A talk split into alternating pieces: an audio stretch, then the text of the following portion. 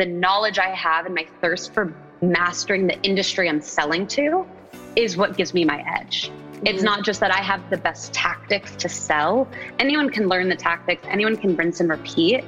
But what I always did is I looked at payment processing. At the end of the day, that's what I sell.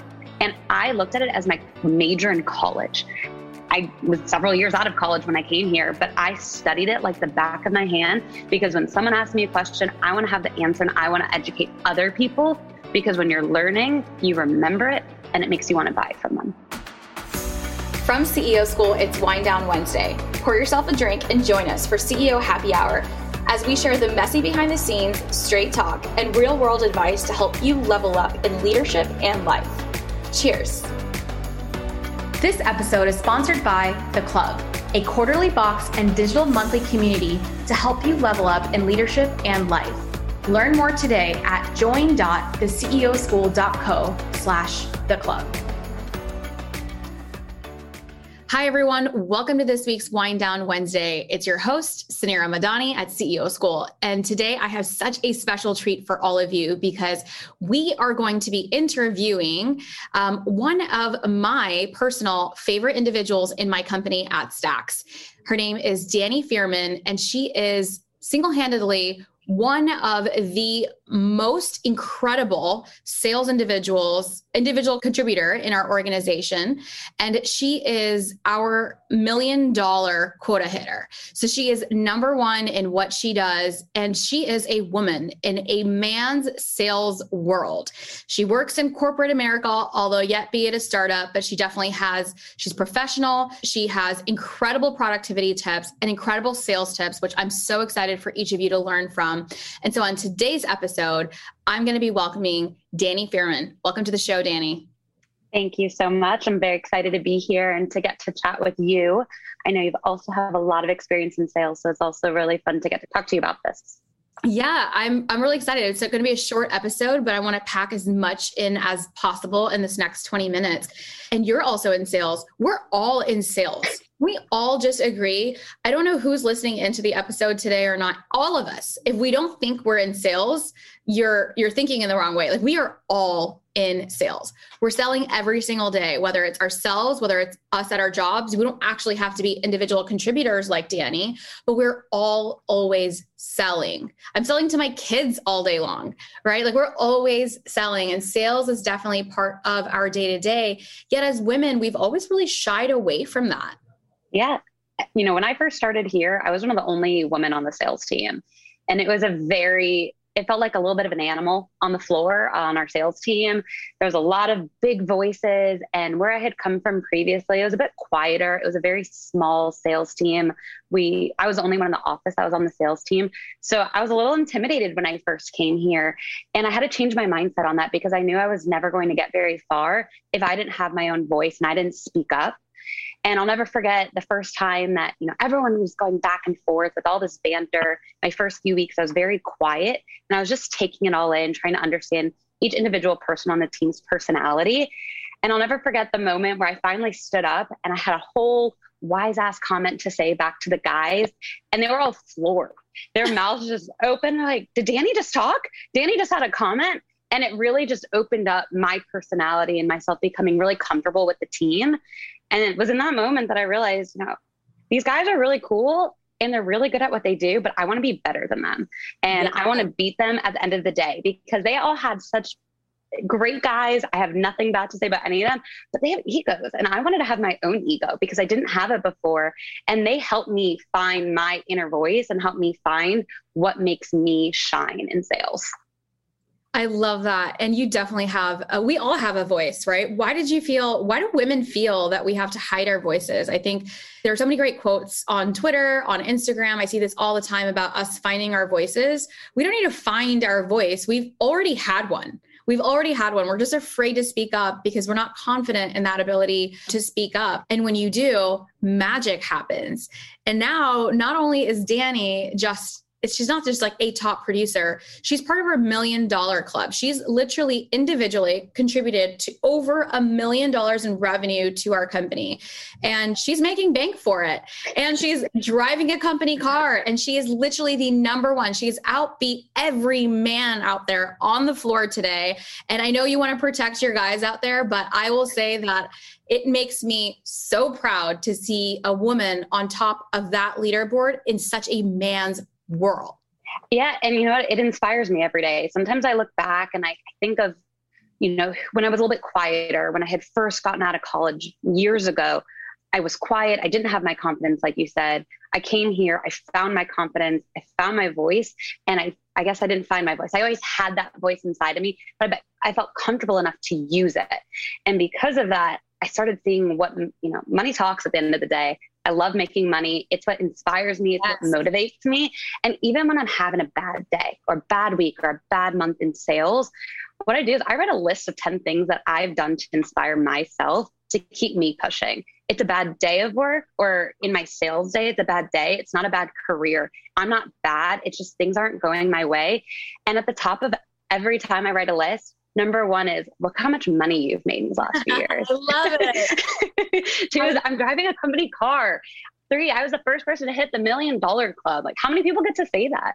I mean, I am so proud of you. And I love that you talked about money being a motivator. And that is, there's nothing to be shameful about it. I think as women, we've money is a subject that we just don't talk about. We're not supposed to talk about money. We're not supposed to talk about how we're doing or what our pay is like and what our actual financial goals are. We don't talk about, we privately talk about our financial goals. This is something that I definitely want to change and that I think we should be doing is talking more about money and having open conversations. And money isn't shameful. Yeah, we've created so much shame around around wanting money. It doesn't make us bad to want money. We're not bad people to want to create a life of financial freedom. Absolutely. You know, at the end of the day, you're the only person that's in charge of making your own dreams come true. And I have big dreams for myself. And how do I accomplish those dreams? I've got goals in place, I have benchmarks. And a big benchmark is how much am I making each year? Because at the end of the day, if I'm not hitting that goal of how much money I'm bringing in, it's hurting my future at the end of the day. There's always ways to make up for it, but I'm very fortunate that I am a younger sales rep and that I've been making good money for several years now. And it gives me the opportunity to push myself forward and continue to have bigger dreams, bigger goals, whether it's the new house I want to buy, the next car I'm going to have, or for my future family and having that strong foundation. And I know it's not something that everyone's necessarily fortunate to have, but it's something that I've worked really, really hard for and something that I'm really proud of.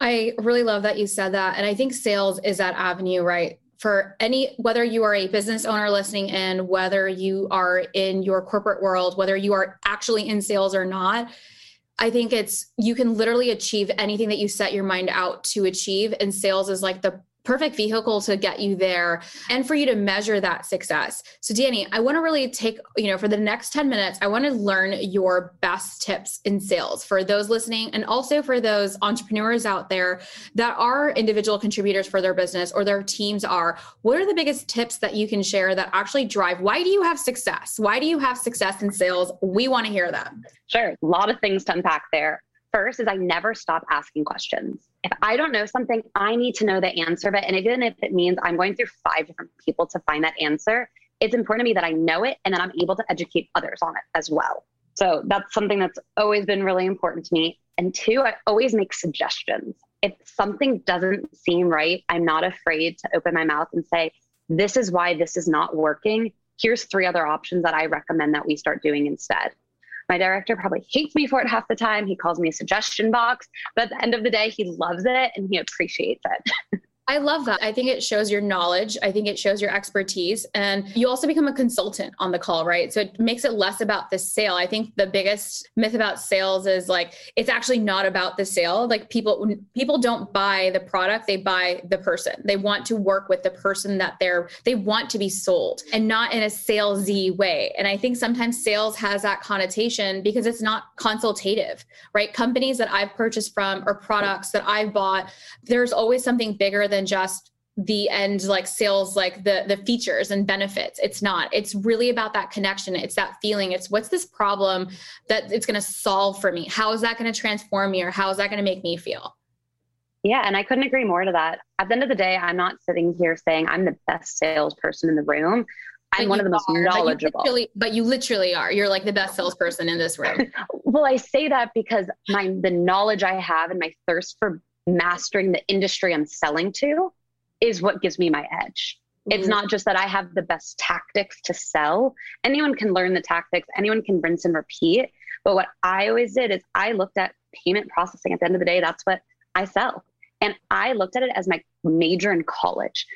I was several years out of college when I came here, but I studied it like the back of my hand because when someone asks me a question, I want to have the answer and I want to educate other people because when you're learning, you remember it and it makes you want to buy from them.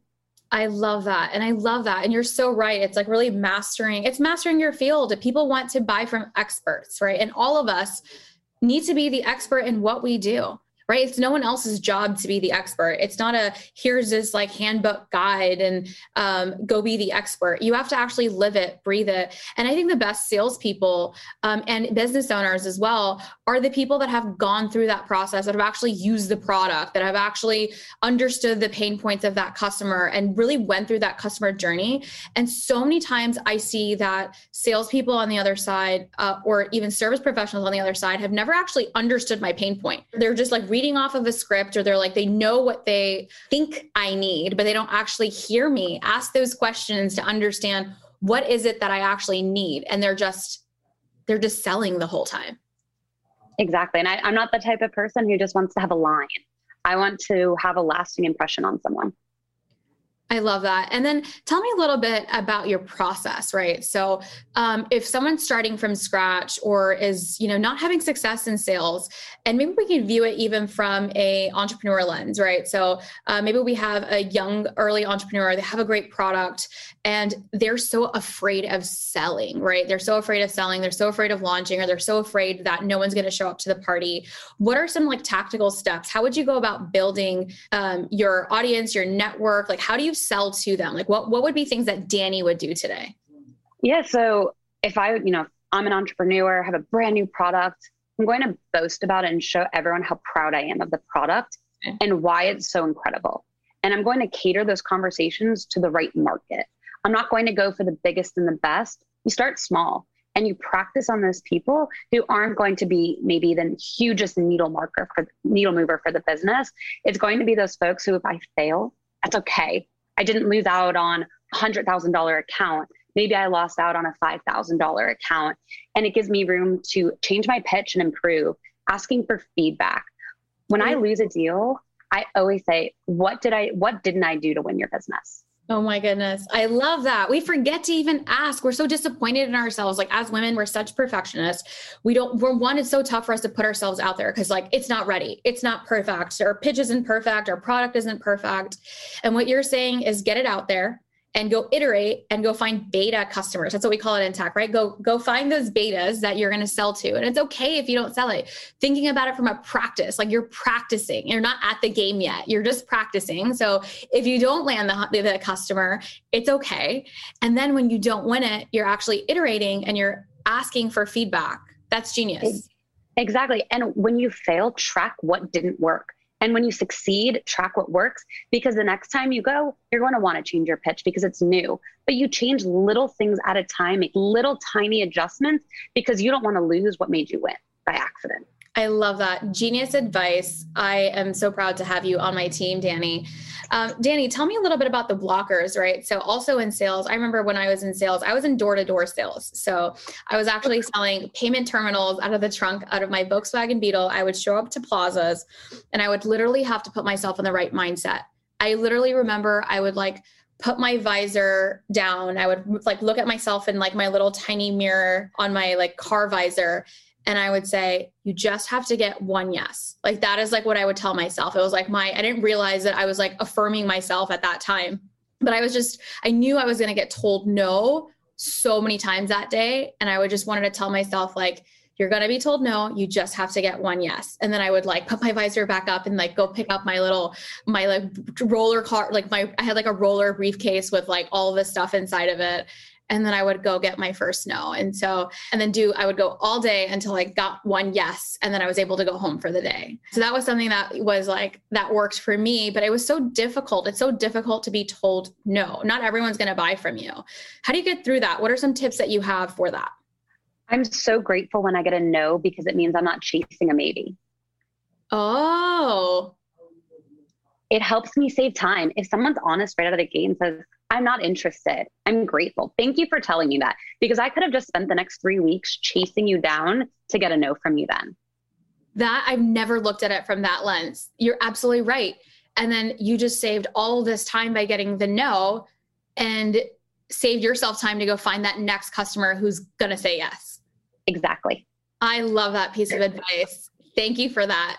Danny, You're welcome. My next question, um, as like a top producer for the company, right? You've got a lot of pressure, you've got growth, things are moving great. How do you keep yourself sane? What are some things that you can? How do you like keep your mind?